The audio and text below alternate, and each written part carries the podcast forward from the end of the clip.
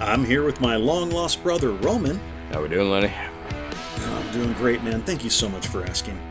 And my best friend, who I wish I could see from his point of view, but I can't get my head that far up my ass, JT. Dude, it's I am so amazed you brought that up. I was taking a shower the other night and I saw Oh, this no. little growth Oh, on my sack and it oh, looked Oh, just no. like your face, Lenny. I mean, picture fucking perfect. I instantly got out the clippers and was like, "No, that fucker's got to go." Click. My name is Lenny, and this is the Mr. Goodbeer podcast. Guys, I have a moral dilemma question for you today. Oh, I'm ready. Hit us. After that, I have a question for you. Science has given you the opportunity to live the next 200 years and look the exact same age that you do now. Do you do it? No, God, long pause there, guys. no, Long pause before your answer. JT, no? no. No. Okay. Roman? Fuck yes, I do. I've already been fucking.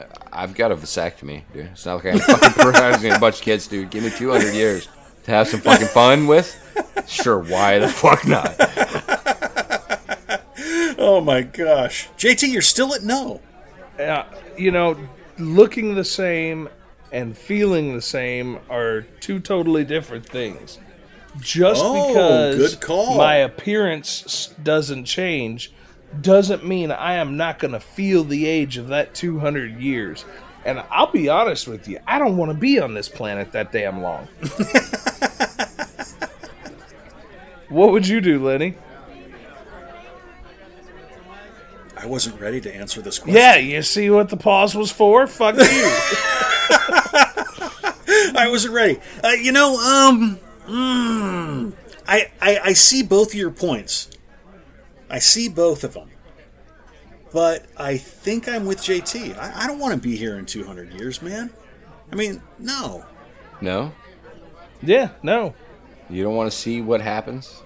No, no. You know, seeing what happens would be neat, but you, you you've got to deal with your life and your body and and the pains of aging for the next two hundred years. No, thank you. I, I you know when I, when I hit eighty, i- if I'm in bad enough shape that they've got me in a mental hospital or in a in a senior living environment where I have to have constant care. I'm, I'm like, you know, pull the plug, do it. I, I, I don't want to live through that. But you still look good. Goddamn right. Yeah, that's not enough. Well, that was the Mr. Goodbeer podcast, and 200 years is a long time. Talk to you later, guys.